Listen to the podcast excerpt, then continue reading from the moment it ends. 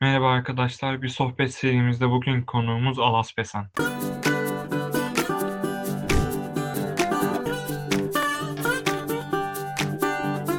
Sorulara geçmeden önce sizi biraz kendi bakış açınızla tanıyabilir miyiz? Şarkılar yazıp yazdığım şarkıları icra etmeyi seven biriyim. Ee, 2010'lu yıllardan beri de e, profesyonel olarak albümler ve single'lar çıkartıyorum. Ee, son dönemde son bir iki yıldır e, bunu daha yoğun bir şekilde yapmaya başladım. Ee, durmadan şimdiye kadar yazmış olduğum e, şarkıları profesyonel bir ortamda kaydedip e, müzik şirketim aracılığıyla da yayınlıyoruz. Spotify üzerinden, Apple iTunes üzerinden son zamanlarda birçok müzisyenin de yaptığı gibi. Ve olabildiğince de bu şarkıları sağda solda, festivallerde, canlı müzik mekanlarında her ne kadar bugünlerde çok sağlıklı olmasa da e, en azından internet üzerinden e, çalmaya gayret ediyorum. Türk halk müziğinin önemli isimlerinden Hasan Mutlucan'ın torunusunuz. Dedenizin sizin hayatınızdaki ve müziğe olan ilginizdeki rolü nedir? Bize biraz bundan bahsedebilir misiniz? Ee, Dedem Hasan Mutlucan muhteşem bir insandı. Ee, benim için de çok özel bir insandı. Tamam yani her torun için dedesi evet çok özeldir. Ee, ama Hasan Mutlucan gerçekten bambaşka bir karakterdi.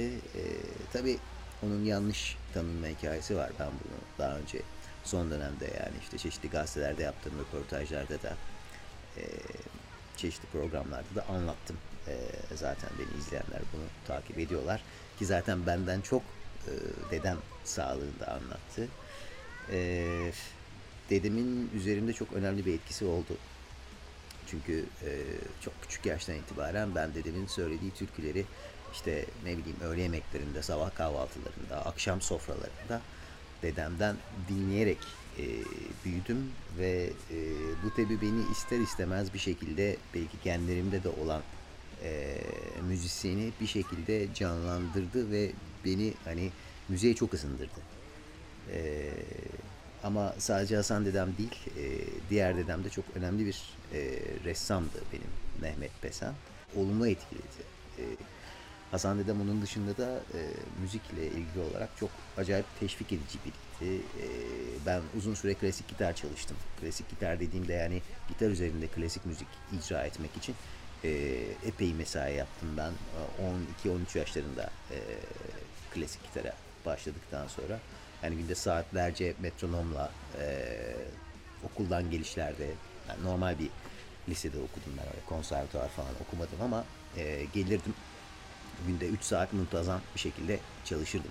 Ee, mesela Francisco Tarrega'nın e, Recuerdos de la Alhambra e, eseri e, klasik müziğe ilgilenenler bilir. Gitarda tremolo ile çok kolay çalınan bir eser değildir. Böyle bir düzenli çalışmayla klasik bir gitaristin 3. yılından itibaren iyi çalışıyorsa çalabileceği bir eserdir. Ee, onu ilk çaldığımda ki bu benim e, gitara ilk başladığımda duyup ben bunu çalmalıyım dediğim bir eserdi. E, ilk çalışlarımdan birinde Hasan dedemin e, önünde icra ettim. Yani anneannemlerin evinde. Ve Hasan dedem beni ilgiyle dinlemiş ve e, anneanneme dönüp Keriman bak bunu çalmak gerçekten gözüktüğü gibi kolay değil diyerek beni teşvik etmişti. Kısaca e, Hasan dedemin torunu olduğum için acayip mutluyum ama aynı zamanda Mehmet dedemin de torunu olduğum için çok mutluyum diyebilirim. Aslına bakarsak hepimizin hayatımızda idol olarak aldığımız kişiler vardır. Sizin de kendi müzik tarzınızı oluştururken örnek aldığınız bir müzisyen var mı? Her müzisyen için herhalde bir tane büyük isim vardır. Ee, benim için o müzisyen çok ilgisiz bir tarzdan, benim yaptığım tarza doğrudan ilgisi olmayan bir tarzdan e, Paco de Lucia. Paco de Lucia e, muhteşem bir gitarist. E, ve ben de müziğe yani e, ilk adımımı konservatuvara küçükken bir ara girip çıkmışlığım var. E, viola e, enstrümanı üzerinde yapmış olsam da herhalde müzikle benim gerçek anlamda tanışmam dediğim gibi klasik gitar üzerinden oluyor. Onun sonrasında da işte flamenco çalışmaya başlıyorum ve Pacadillo'yu duyduğum andan itibaren, sırf Pacadillo değil tabi, Aldi Meola ve John McLaughlin gibi onun birlikte çaldığı zaman zaman kişiler de var. Ama Pacadillo'da bir e, tuhaf durum var. E, yani Lorca'nın Duende dediği durum bence Pacadillo'da var. Yani müziği yarattığı zaman e, kendisini de dinleyeni de e, farklı bir boyuta geçirme hali. Bu büyüsünden çok etkilendim ben Pachelbel'in. E, onun dışında çok dinlediğim başka müzisyenler işte Freddie Mercury'e bayılırım, Queen'e bayılırım, Dire Straits yine Mark Knopfler, um, Johann Sebastian Bach'a bayılırım. Yani çok farklı tarzlardan dinlemeyi sevdiğim kişiler. Ee, Timur Selçuk beni çok etkiledi. Ee, ben çok küçük yaşlardayken e, Timur Selçuk'un derslerine eşantiyon olarak girmiş biriyim. Çünkü e, annem Timur Selçuk'un e, sürekli çalıştırdığı korosunun e, devamlı üyelerinden biriydi ve onlar şan dersine gittiğinde ben de annemin yanında böyle küçük bir şekilde işte elime annem yiyecek bir şeyler alırdı. Genellikle muz alırdı. Muz yemeyi çok severdim. Timur Hoca da bana takılırdı hatta o zamanlar. Aa Alaz yine muzunu almış gelmiş diye. E, Timur Selçuk var Türkiye'deki müzisyenlerden. E, şarkılar ve sözler açısından Bülent Ortaçgil benim için çok önemli bir isimdir. E, Fikret Kızılok önemli isimlerdendir. E, tabii Mazhar Fuat Özkan'a bayılırım ben de herkes gibi. Pandemi döneminin başlarında Çatlak isminde yeni bir teknik çıkardınız. Bize biraz parçanın ortaya çıkış aşamasından biraz da aslında en eğlenceli dediğimiz arka plandaki kayıt ve klip çekim aşamalarından kısaca bahsedebilir misiniz? E, şarkılar, besteler farklı farklı şekillerde ortaya çıkabiliyor. E, ama Çatlak e, benim için özel bir parça. Çünkü e, sözlerin tamamını e, Sema'nın yazdığı, Sema Emel Göksel'in yazdığı bir parça. E, ve sözlerin bana ilk nakaratını yazıp gösterdiğinde şöyle bir şey karaladım sence nasıl olmuş dediğinde alıp sözleri görüp ondan sonra da e, gitarımı elime alıp direkt olarak üzerine melodisini yazdım. Yani işte çatlak hadi bana bir şarkı patlat, hikayeni anlat, beni rahatlat nakaratı bildiğiniz. Ee, bir anda çıkmış bir nakarat. Ee, ve hem sözlerinin tamamının Sema Göksel'e ait olması bakımından benim için istisnai şarkılardan. Çünkü çoğunluğunda şarkıların sözlerinin tamamını ben yazıyorum. Ee, son zamanda çıkarmış olduğum mesela Acema'nın sözlerini Sema ile birlikte yazdık. Ee, ve ben genellikle önce söz değil, önce müziğini yazıp üzerine sözlerini oturtan biriyim. Ee, mesela Denizim Olsun buna bir istisna çünkü Denizim Olsun'un nakaratı bir anda e, hem melodisi hem de sözleri bana geldi. Yani böyle çok spiritüel konuşmak istemem ama bu iş birazcık da böyle. Ee, dolayısıyla çatlak dediğim gibi Sema'nın sözleri üzerine benim yazdığım bir melodi e, şeklinde ilk oluştu. Ee, ondan sonra da parçayı ilk olarak canlı anlamda Zeytinli Rock Festivali'nde çaldık. Ee, ve oradaki hem e, seyircinin tepkisi hem de bize yaşattıkları ben ve oradaki ekip arkadaşlarımı epey etkiledi. Ee, ben dedim ki çatlakı döner dönmez işte ne zaman bu Ağustos sonu festival 2019 ee, döner dönmez direkt kaydedeceğim dedim ee, ve yine stüdyoya girdik ve çatlağı kaydettik. Klip çekim aşaması da çok keyifli oldu. Ee, şarkının kayıtlarında tabi özellikle e, aranjmana çok çok katkısı olan e, sevgili Burak, Burak Matiz Yıldırım e, klipte de bizi yalnız bırakmadı. Ee, orada da e, gitaristliğe soyundu klipte e, ve yani resmen görsellerde bütün ritimleri de güzel bir şekilde verdi. Yani, yani onu seyrederek parçanın groove'unu alabiliyorsunuz. Öyle bir etkisi oldu. Ee, Tolga Han Tombaş e, yönetmenliğini yaptı klibin. E, Çatlak'ın kapak fotoğrafını Gökhan Palas çekti. E, ve tabii çok sevgili e, Babür Sağlam gitarlarını çaldı. Tuana Dağalp vokallerini yaptı. Ahmet Can Kurtoğlu davullarını çaldı. E, klipte de sevgili e, Mustafa yine Ahmet Can e, ve çok sevgili kuzenim Gizem Kunt e, bize eşlik ettiler demin saydığım kişiler dışında. Şarkılarınızı dinlerken Acaba adlı şarkınızı ekip olarak çok beğendik. Ve hazır beğenmişken bu şarkının bir hikayesi var mı? Bunu merak ettik. Bu şarkının bir hikayesi var mı?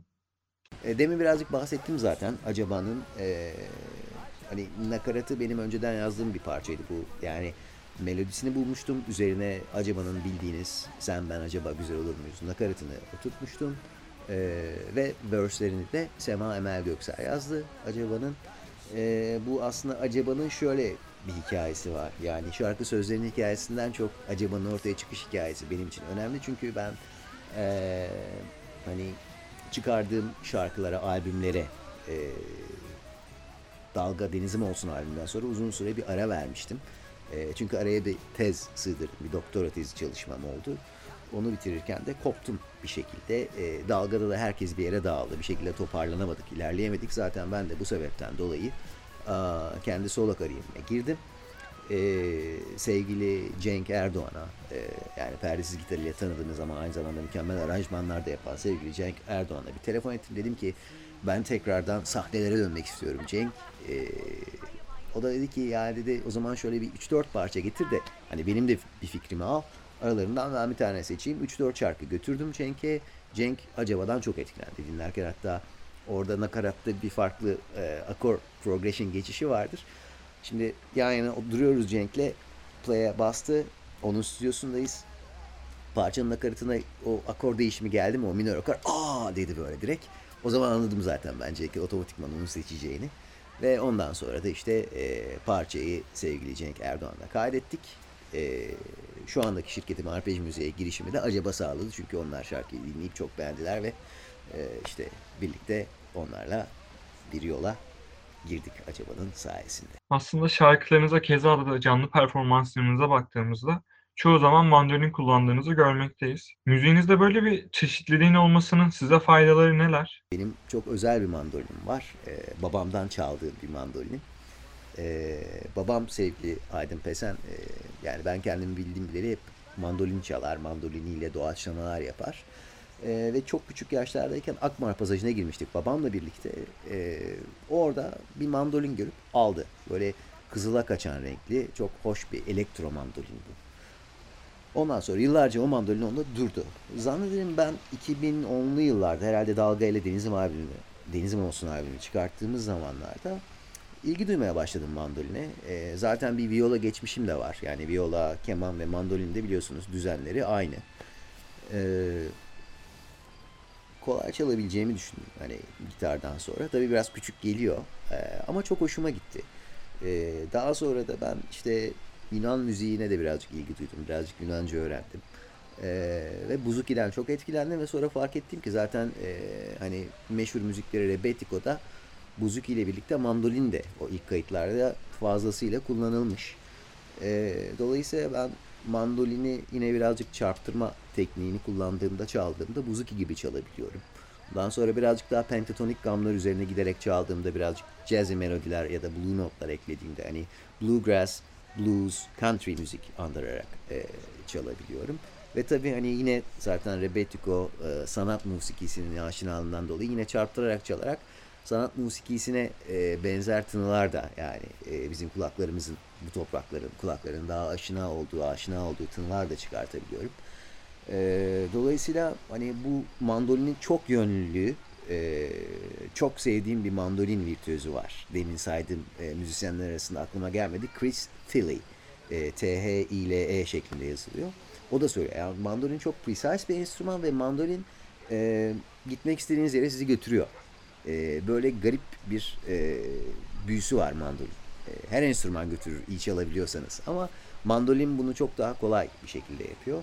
Ben de o yüzden evet e, pandemi döneminde başlattığım balkon konserlerinde de e, albüm kayıtlarımda da Vampirella'da sizin söylediğiniz gibi Ölüyorum Sana da mandolinleri kullandım. Ben mandolinle çoğu kişinin aksine akor çalarak da yani eşlik içinde kullanmayı seviyorum mandolini. Türkiye'de bunu çok fazla yapan kişi yok. Ee, o yüzden kendime Chris Tilly gibi bayağı üst bir örnek seçtim. Takip ederseniz Instagram'ını falan ne söylemek istediğimi anlayacaksınız. Çok önemli bir üstad kendisi.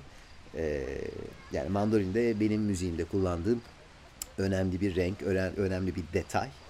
Ee, ama e, kendimi mandolinci olarak tanımlıyor muyum? Hayır. E, çünkü mandolin üzerine çok rahat düşünemiyorum. Doğaçlama yapabiliyorum ama çeşitli aranjmanları, e, çeşitli renkleri gitar üzerinde yapıp ha buraya da mandolini ekleyeyim şeklinde bir düşünme e, biçimim var. Birazcık benim kafam o şekilde çalışıyor yani. Şarkı kliplerin çekim aşamalarında arka planda ilginç anılar, ilginç hikayeler olabiliyor çoğu zaman. Sizin de aslında bakarsak YouTube kanalınızda birçok klibiniz var. Çektiğiniz kliplerden ilginç bir hikâyesi ya da anısı olan bir olay var mı? Çok ilginç bir anı var mı? Ee, şöyle yani ortaya bir şekilde e, farklı hayvan dostlarımızın çıkması ilginç. Mesela işte şu sahilde bir tane klip çekerken birdenbire çok tatlı bir kuçu kuyruk sallayarak gelmişti. Ee, YouTube'da olan kendi kanalımda Masal diye bir şarkım var. Onu henüz e, single ya da bir albüm içinde yayınlamadım. Ama ona böyle kendi aramızda samimi bir klip çekmiştik biz. Ee, orada o kuçu kuçuyu görebilirsiniz. Ee, onun dışında yine böyle bir sürprizli e, klip çekimi sırasında yaşadığım aklıma gelen pro- profesyonel bir klip tabii sevgili Gökhan Palas'ın çektiği Acaba'nın video klibinde. Ee, hatta işte YouTube'da görürseniz netliğiyle falan gösterdikleri arkamda bir at durur benim. Ee, bir şekilde ben şarkı söyledim ve o klibin aslında son sahnelerinden biriydi ve o at resmen gelip beni resmen öptü. Yani hani arkamdan ben bir kocaman karartı hissettim. Ee, ve hani herhalde şarkı söyleyişimi bir şekilde e, ilginç buldu. Ya beğendi ya beğenmedi sus dedi bilmiyorum orada. Ama galiba hani bir klip çekimi sırasında yaşadığım en güzel olay buydu. Dalga isminde bir müzik grubunuz vardı. Bize müzik kariyerinizde Dalga grubunun önemi ve Dalga grubunun hikâyesinden bahsedebilir misiniz? Şudur, biz e, bir kere Dalga benim kardeşimden yani kardeşim Ekim Pesen'den e, ve sevgili Sadi Osman'dan ve tabii sevgili Ahmet Tiryakioğlu'ndan meydana geliyordu. E, biz Dalga ile birlikte büyüdük. E, bu açıdan çok önemli. E, büyüdük dediğim popülarite anlamında söylemiyorum. Yani e, bizim böyle direkt üniversite başlarında kurduğumuz bir ekip Dalga. E, çok fazla konser verdik. E, yaptığım besteleri genellikle Dalga'yla ilk olarak e, aranje ettik. E, stüdyoya ilk girdiğimiz e, ekip Dalga'dır. Yani benim girdiğim ilk ekip Dalga'dır. Yine Dalga'nın Deniz Monsun'unda sevgili Cenk, sevgili Cenk Erdoğan e, oradaki Gel şarkısından çok etkilenmişti öncelikle. E, ve o şekilde Cenk'le birlikte Cenk'in e, önderliğinde stüdyoya girip o şarkıyı kaydettik biz. E, ve yani stüdyoya girmeyi, stüdyoda nasıl durmam gerektiğini e, dalgayla öğrendim. Hatta sahnede de solist olarak nasıl durmam gerektiğini de ilk dalgayla öğrendim. E, hepsi benim çok sevdiğim e, arkadaşlarım ve kardeşlerim ve kardeşim. E, hala da bana zaten eşlik ediyorlar zaman zaman. E, kırmıyorlar yani arıyorum geliyorlar. En son e, bazen tek bazen duble diye bir bestemin e, albüm stüdyo kaydında yine sevgili Burak'la e, birlikte biz onun e, aranjmanlarını yaptık. Yine işte Ekin yani dalgadan tanıdığımız benim kardeşim davulcu e, sevgili Sadi yer aldı ve tabii dalgadan e, bize sahnede bol bol e, klavyesiyle eşlik eden sevgili Selim de bizi yalnız bırakmadı. Bazen tek bazen duble. Dolayısıyla dalgayla e, dalga aktif olmasa da e, dalga dağıldı bitti falan diye bir durum yok. Çünkü dalga zaten benim hani ailem. Dalga grubu ile yayınladığınız Denizim Olsun isminde bir parça var. Biz bu parçanın bir hikâyesi var mı? Onu merak ettik. Bizim olsun bana dediğim gibi melodisinin ve sözlerinin aynı anda geldiği şarkılarımdan bir tanesi. O zamanlar çok aktif bir şekilde böyle dalgaya eğiliyoruz. Hayatımızdaki en büyük heyecan. O zamanlar daha çalışmıyoruz, işlerimiz güçlerimiz yok falan. E, ve bol bol bir araya geliyoruz, şarkı üretiyoruz, doğaçlamalar yapıyoruz. E, böyle bir ruh halindeyken ben bir gün duş alıyorum, yani banyodayım. Ve aklıma birdenbire denizim olsun geliyor. Benim bir denizim olsun, içi seninle de olsun falan diye giderken e, ben bir anda böyle hani apar topar banyodan çıkart, çıkıp bornozumu üzerine geçirip e, koşuyorum odama gidiyorum ve gitarı elime alıyorum. Hemen orada da ses kayıt cihazımı açıyorum ve Denizim Olsun'u kaydediyorum. Denizim Olsun bu şekilde ortaya çıkıyor. Ama onun dışında Denizim Olsun'u birine mi yazdım açısından bir soruysa bu. Hayır Denizim Olsun öyle net olarak birine yazılmış bir şarkı değil. E, ama böyle tuhaf bir hikayesi var. Aynı zamanda hem müzisyensiniz hem de Türkiye'nin sayılı üniversitelerinden birinde öğretmensiniz. Bu durum size nasıl hissettiriyor? Tempodan yorulduğunuz zamanlar oluyor mu? İşte bana bir disiplin getiriyor. E, fakat yani zaten sizin de bildiğiniz gibi bizim üniversitemizdeki insanlar her zaman çok faaldir. Öğrenciliklerine itibaren bizim öğrenci kulüplerimiz e, her zaman e, insanların kapasitesinin üstündeki işleri yapmalı, bir, şey, yapmasını bir şekilde e, sağlar, onları bu yönde teşvik eder. Dolayısıyla şöyle diyeyim yani işimi yaparken müzik dinleniyor kafamda. E, müziğimi yaparken işim için dinleniyorum. E, Vampirelle'de mesela yine ben o zaman master tezimi yazıyordum. Master tezi üzerinde çalışırken ortaya çıkarttım. Dolayısıyla bir dönemlerde benim için öyle gitti. Yani hem e, öğretim görevlisi hem e, master tezi ondan sonra doktora tezi öğrencisiydim hem de müzisyendim aynı zamanda. 2017'de işte doktora tezimi bitirdiğimden beri e, o üç farklı görevi üstlenen Alas Besen sadece iki farklı göreve düştü. O yüzden ben zaten daha zoruna alıştığımdan yani hem öğretim görevlisi olarak götürdüğüm kariyerim hem de müzisyen olarak götürdüğüm kariyerim gayet iyi bir şekilde gidiyorlar. Birbirlerini besliyorlar. Ee, ve hani bu tempo beni daha dinç tutuyor. Daha dinamik tutuyor. Bir şikayetim yok. 2017 yılında ilk defa Boğaziçi Üniversitesi'nde şarkı çeviri dersi açtınız. Bu dersin sizce ne gibi katkıları oluyor? Yani şöyle, e, şarkı çevirisi e, zaten her yerimizde var. E, 1890'lı 1900'lü yılların e, başından beri her yanımızda var. Yunanca, Türkçe ortak şarkılar dediğimiz şarkılar aslında şarkı çevirileri. Çünkü e, iki dilden birinde mutlaka besteleniyor bu şarkılar. Bu şarkıların kimilerinin Ermenice versiyonları var. Kimisinin Adalar Sahilinde Bekliyorum. Eski adı onun sonradan Ada Sahillerinde Bekliyorum'a dönüyor. E, Arapça versiyonları var. Bunlar işte liman şehirleri, e, oradan oraya giden insanlar. E, bugün tabii uçakla çok kolay e, bir şehirden diğer şehre gidebiliyoruz. Daha doğrusu bugün gidemiyoruz. Pandemi zamanında uçağa ara verdik ama e, o zaman da gayet mobil insanlar aslında e, ve hani liman şehirleri önemliler ve bu bize şarkı çevirisinin de o dönemlerde başlamış olduğunu gösteriyor. Bugün şarkı çevirisi de e, yine her yerde var. Eğer Duman dinliyorsanız Aşk için Ölmeli Aşk o zaman Aşk e, Sezen Aksu cover'ı. Sezen Aksu o cover'ı nereden aldı? Haris Alexiou'nun söylediği Yunanca şarkının üzerine Türkçe sözler yazarak ortaya çıkıyor değil mi? Ya da ne bileyim e, Athena'nın e, çok başarılı bir şekilde e, çevirdiği My Way var. Ben böyleyim. E, yani bakarsanız aslında her yerimizde var. E, yani şarkı çevirisi denince e, ya da işte Türkçe sözlü müzik ya da o zamanki adıyla aranjmanlar denince aklınıza ilk Ajda Hanım, Ajda Pekkan da gelse e, o dönemde bir Tanju Okan da var. E, koy koy koy e, bir şarkı çevirisi. Kadınım bizim çok benimsediğimiz bir şarkı. Eşyalar toplanmış. Bu kadınım aslında bir şarkı çevirisi. Orijinali Fransızca Mafan. E, şarkı çevirisi her yerimizdeyken e, yani çok güzel melodilere Türkçe yepyeni güzel sözler yazılmışken ben de diyorum ki bugün de arada bir niye yapmıyoruz bu işi? Yani tamamen bunun üzerine gitmeyelim tabii. Kendi güzel bestelerimizi de üretebiliriz ama bir şarkı çok hoşumuza gittiyse ve onu kendi ana dilimizde söylemek istiyorsak e, neden olmasın e, deyip işte ben de Zaz Jove'nin e, Türkçe versiyonu olan isterim Beni yaptım. O da evet internette benim hiç beklemediğim bir ilgi gördü. Zaten e, çok fazla izlenmeye hazır değildim.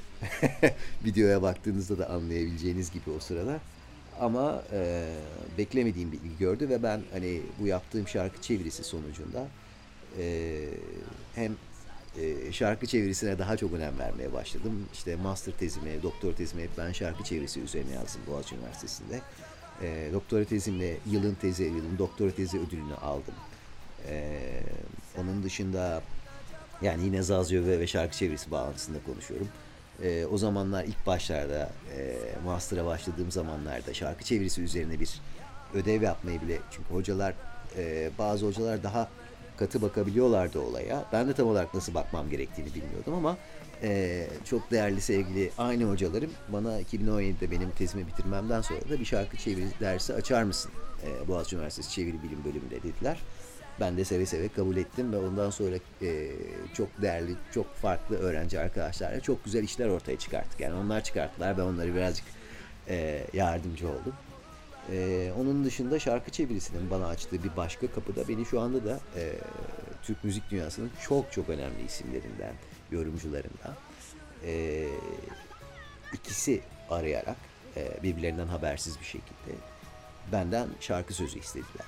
E, bu da yani şarkı çevirisinin ve söz yazarlığında ne kadar birbirine benzer şeyler olduğunu gösteriyor. İşte verdiğim derslere ben bunun birazcık pratiğini, birazcık talihini anlatarak e, insanlara atölye çalışması yöntemiyle e, şarkı çevirisi de yaptırıyorum. Ama kendim de hala e, yapmaya devam ediyorum. Kayıtlarını büyük oranda tamamladığımız e, albümünde de iki farklı şarkı çevirisi olacak. Biri Denizim Olsun'un İngilizce çevirisi. Onu İngilizce söylüyor olarak duyacaksınız beni.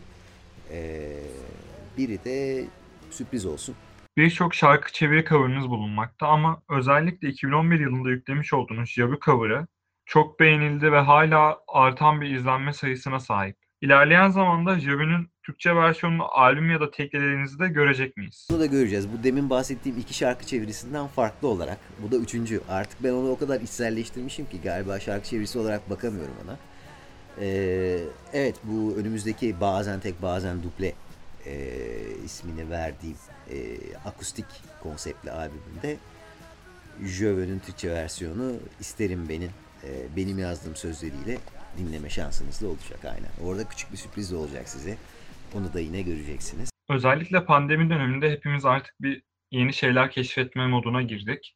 Sizin de son zamanlarda yeni keşfettiğiniz ve mutlaka dinleyin dediğiniz bir şarkı var mı? Yani her zaman, her zaman var. Ee, en son keşfettiğim inanılmaz bir şarkı var. Playlistlerimi Spotify'da da bulabilirsiniz. Yani oradaki benim bir artist profilim var tabii. Ee, lütfen oradan beni takip alın. Spotify'da şarkılarımı dinleyin. Eğer dinlemediyseniz şimdiye kadar. Ama Instagram'da da bunları evet paylaşıyorum. YouTube'da da bazı playlistler yapıyorum. Ee, şarkı çevirisi playlistleri de yapıyorum. Mesela çeviri olduğu bilinmeyen şarkılara yer veriyorum burada. Son zamanlarda beni en çok çarpan şarkı, şimdi adını hatırlamadığım bir şarkı. Ama nerede çarptı bu beni? Ee, bu son zamanlarda popüler bir dizi var ya Umbrella Academy diye. Ee, Umbrella Academy'nin sondan 3. bölümü neydi? Orada e, ruhen böyle Vampirella'yı andıran bir şarkı vardı. O şarkı beni acayip çarptı. Yani eğer merak eden olursa eğer e, adını bulur e, size de söylerim. Pandemi dönemi aslında hepimiz açısından çok farklı geçiyor. Pandemi dönemi peki sizin açınızdan nasıl geçti? Pandemi dönemi benim açımdan herkes gibi acılı ve sancılı geçti ve hala da öyle. Yani önümüzde pandemiyle bir kış daha boğuşacağımızı düşündüğümde içim sıkılıyor benim de. Ee, ama müziğim açısından nasıl geçti derseniz ben pandemi dönemi daha böyle önümüzde göründü. Biz Çatlağın klibini çektik. 13 Mart 2020 idi. Çektik bir cuma günüydü. Eve geldik ondan sonra karantinaya zaten girdik. Ee, ve dolayısıyla Çatlağın da çıkışı gecikti. 9 Temmuz 2020'de çıktı son single'ımız Çatlak bu sebepten dolayı. Ama tabii geç olsun güç olmasın diyoruz. Ben pandemi dönemini fark edince ne kadar işin ciddiyetinin e, yavaş yavaş arttığını birileriyle çalmayı ve doğaçlama yapmayı çok seviyorum ve bunu yapamayacağımı fark edip hemen kendime bir tane looper sipariş ettim. Kapıma kadar geldi. Gelen looper kutuyla geldi. Ben onu dezenfekte ettim, balkona koydum falan. Yani, yani hepimizin yaptığı çılgın şeyleri ben bu looper içinde yaptım. Ondan sonra da o looper'la biz çok iyi iki arkadaş, iki müzik arkadaşı olduk. Ve o looper'ı kullanarak e, balkon konserleri vermeye başladım. Balkon konserlerinde aynı anda hem Instagram hem YouTube canlı yayın hem de mahallemdeki insanlara, o zamanlar Kızıl Toprak'ta oturuyordum. E, mahallemdeki insanlara çok keyif aldığım konserler verdim. Onların da çok keyif aldığını gördüm. Çünkü evlerinden o dönem çıkamayan işte 65-70 yaş üstü teyzeler, amcalar Vampirella'da e, balkonlarında ve pencerelerinde dans ettiler. Ben o anları çekemedim maalesef çünkü telefon bana dönüktü. Ben bu şekilde çalıyordum.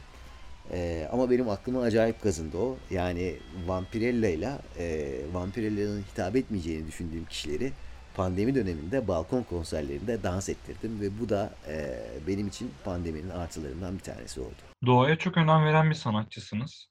Bu konuda dünyada ve ülkemizde doğaya gereken önemi göstermede sizi son zamanlarda en çok yaralayan şeyler ne? Ağaçların kesilmesi beni çok yaralıyor. Hayvanlara işkence yapılması beni çok yaralıyor. Hayvanlara kötü davranılması beni çok yaralıyor. Ee, geçenlerde bir restoranın e, açık havada oturuyorduk. Mesafeye dikkat ediyorduk bu arada. Onu da söyleyeyim. E, mesajımı da vereyim o alanda. E, bir garsonun yani orada gelen tatlı bir kedinin üzerine süpürgeyi fırlattığını gördüm. Onu ciddi bir şekilde ikaz ettim. Dedim ki yani bana yapsan hani ister istemez sinirlendim tabii. Bana yapsan ben karşılık veririm. Mesela ona bunu yaptın o sana karşılık veremiyor. Bu sana bu hareketi onun üzerine süpürgeyi fırlatma hakkını veriyor mu zannediyorsun? Çok mu rahatsız oluyorsun? O zaman hani kulaklarına kaçırmadan normal su sıkacaksın ve o da gidecek. Yani yapabileceğin en e, uç noktada hareket bu olmalı. Bir hayvana karşı, bir kediye, bir köpeğe karşı. Onun dışında biliyorsunuz bazı müteahhitler e, ağaçlara karşı son derece katı davranıyor. Çünkü onlar için en önemli şey şu duygusal olan şey var ya. E, son verdiğim balkon konserimi izlerseniz Instagram üzerinden bu konu üzerine daha detaylı konuşuyorum. Ve o zaman çok doluydum. Hala da doluyum.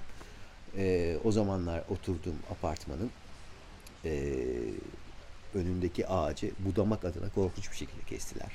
Kadıköy Belediyesi ile ben haberleştim hemen. E, onun üzerine onlara bir ceza yazdırdım. Ondan sonracığıma arkadaki ağacı da bana sormadan budamışlar. Bana sormak zorundalar. O ağaç benim önümden geçiyor. Birçok verdiğim balkon konserimde arkamda gördüğünüz defne ağacından bahsediyorum. Ee, ben hani bunlar için onlardan hesap sordum. Mesajda yazdım onlara. Ee, birebir de söyledim bunları yüzlerine. Ee, ve o ağaçları hukuki yollarla korumam altına aldım.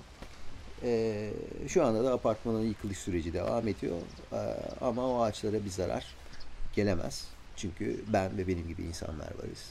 Ee, herkesin de e, doğayla ilgili bu tip şeyler yapmasının e, zorunlu, mecburi olduğunu düşünüyorum. Yani bu böyle bir ah ne kadar güzel müzisyen Alas Pesan aynı zamanda doğayı da seviyor gibi bir durum yok aslında. Yani e, müzisyen olalım, işte öğretmen olalım, e, bakkal olalım, e, CEO olalım. Hepimiz doğayı korumaya mecburuz. Çünkü e, biz doğanın aslında bir parçasıyız.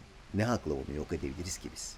Ülkemizde aslında sanat ya da spor ile ilgilenen her gence denen klasik bir söz vardır. Tek sahip olduğun iş sanat ya da spor olmasın, muhakkak yanında bir iş daha olsun denir. Bu artık nasihat haline gelmiştir ülkemizde. Siz de aslında bu durumu tamı tamına gerçekleştirmiş bir insan olarak ne düşünüyorsunuz? Bu konu hakkında gençlere ne gibi tavsiyeleriniz var? Sanat hem iş ya da sanatlı iş üst üste geçemez mi? Geçebilir. Ee, benim iki dedem de Mehmet Pesen ve Hasan Mutlucan bunun çok iyi birer örneğiydiler. Hayatlarını sanatlarından kazandılar ikisi de. Dürüst bir şekilde. E, fakat e, ben kendi bu cesareti görmedim. E, çünkü ben lise 1 sonunda yabancı dil bölümüne, matematik bölümlerine aslında ilgi duyan biriydim o zamanlar. E, notlarım da iyiydi. Lisemiz de bizim Özel Kalamış Lisesi mezunuyum ben. Caddebostan'da olan bir liseydi. Oradaki hocalarım yani çok fazla başarılı öğrencinin olduğu bir okul değildi. E, ben çalışkan bir öğrenciydim. E, İngilizcem de zaten iyi diye ben bir anda o işte matematik bölümlerine olan ilgimden vazgeçip gitar çalışabilmek ve o zamanlar Bilgi Üniversitesi'nin müzik bölümü yeni açılmıştı. E, oraya hazırlanabilmek adına nasıl olsa ben yabancı dil bölümünü çok kolay yaparım diye düşünerekten e, dil bölümüne yazıldım ve günde işte dediğim gibi 3 saat hatta bazı günler okulu kırıp günde 9 saat gitar çalıştığım oldu. Net saat tutuyordum yani bu şekilde çalışıyordum. E, babam ve dedem e, laf arasında konuşuyorduk hatırlıyorum bu önemli bir anıdır benim için. Mehmet dedemden bahsediyorum ressam olan. İşte babam da dedi ki ya baba e, Alaz böyle böyle düşündü yani e, müzisyen olmayı düşünüyor profesyonel olarak. Bunu da okumayı düşünüyor. Sen ne dersin? E, Mehmet dedem de tabii ne diyecek yani hani ne güzel dedi yani. Tabii ki de yapsın. Elimizden geleni yaparız dedi. E, fakat aradan bir sene geçince ben şunu düşünmeye başladım bir şekilde. Yani ailem bana bu konuda okey verdi ve destek oldular sağ olsunlar. Ama ben şunu düşünmeye başladım. Yani işler yolunda gitmezse e, evde oturup saatlerce gitar çalışarak para kazanamıyorsun. E, bir şekilde talep olmazsa e, bir de buna ek olarak e, mecburen müzik yapmak zorunda kalırsam benim bu müziğe duyduğum muhteşem tutku e, azalabilir, e, zedelenebilir. E, bu iki sebepten dolayı da ben vazgeçtim ve lise sonu üniversiteye hazırlayarak e, yani normal bildiğimiz üniversite sınavına hazırlayarak hazırlanarak girmeye karar verdim. E, fakat Boğaziçi Üniversitesi'ni kazanıp e, işte mütercim tercümanlık o zamanki adıyla şimdiki adıyla çeviri, çeviri bilim bölümü e, bölüme işte tabiri caizse kapağı atıp geldiğimde ilk yaptığım işte gidip müzik kulübüne kaydolmak oldu ve bir yandan hani başka bir meslek kazanırken e, ve işte artık bugün söylediğiniz gibi öğretim görevlisi ve aynı zamanda da müzisyenliği bir arada götürüyorum. E, bir şekilde bana daha güvenli geldi bu dünyada ya da belki de bu ülkedeki ortamda bu şekilde ilerlemek. Ama hiçbir zaman şunu söylemiyorum. Yani bu en güvenli yoldur, en doğru yoldur. Mutlaka başka meslekleri daha olsun. Ee, bu şartlara bağlı. Ee, pandemi sürecinde bile e, hani birçok bakımdan gayet kendilerinden memnun olan müzisyen arkadaşlarım da var. Hayatlarını sırf müzikten kazanıp. Ee, disiplinli olurlarsa eğer e, genç arkadaşlarım e, gerçekten net bir şekilde şu fark önemli bence. Yani ünlü olmak için müzisyen olmak değil. Hani bir şekilde ünlenince bunu müziklerini daha iyi şekilde yapmak, daha iyi ortamlarda yapmak, daha çok kişiye ulaşmak açısından ünlülükten faydalanmak eee, daha mantıklı. Bu şekilde yaklaşıyorlarsa yani bir heves değilse onlar için müzik gerçekten kafaya koydularsa ya da sanat, eee, edebiyat olabilir, resim olabilir, heykel olabilir. O zaman sadece buna yönelmek ve enerjiyi eee, bu işte uğurda verilen saatleri de bölmemek daha mantıklı olabilir gibi geliyor bana. İlginç'e çok teşekkür ediyorum. Bana böyle güzel sorular hazırladıkları ve kendimi biraz daha anlatma fırsatı verdikleri için. Kapanışı da madem bir ilginç çok beğenmiş Spotify'dan, Instagram'dan, ve benim sosyal medya, medya adreslerimden, alasvesan.com'dan da ulaşabileceğiniz bir şarkımı çalarak bitireyim diye düşündüm. Bir ilginç için çalıyorum. Acaba'yı.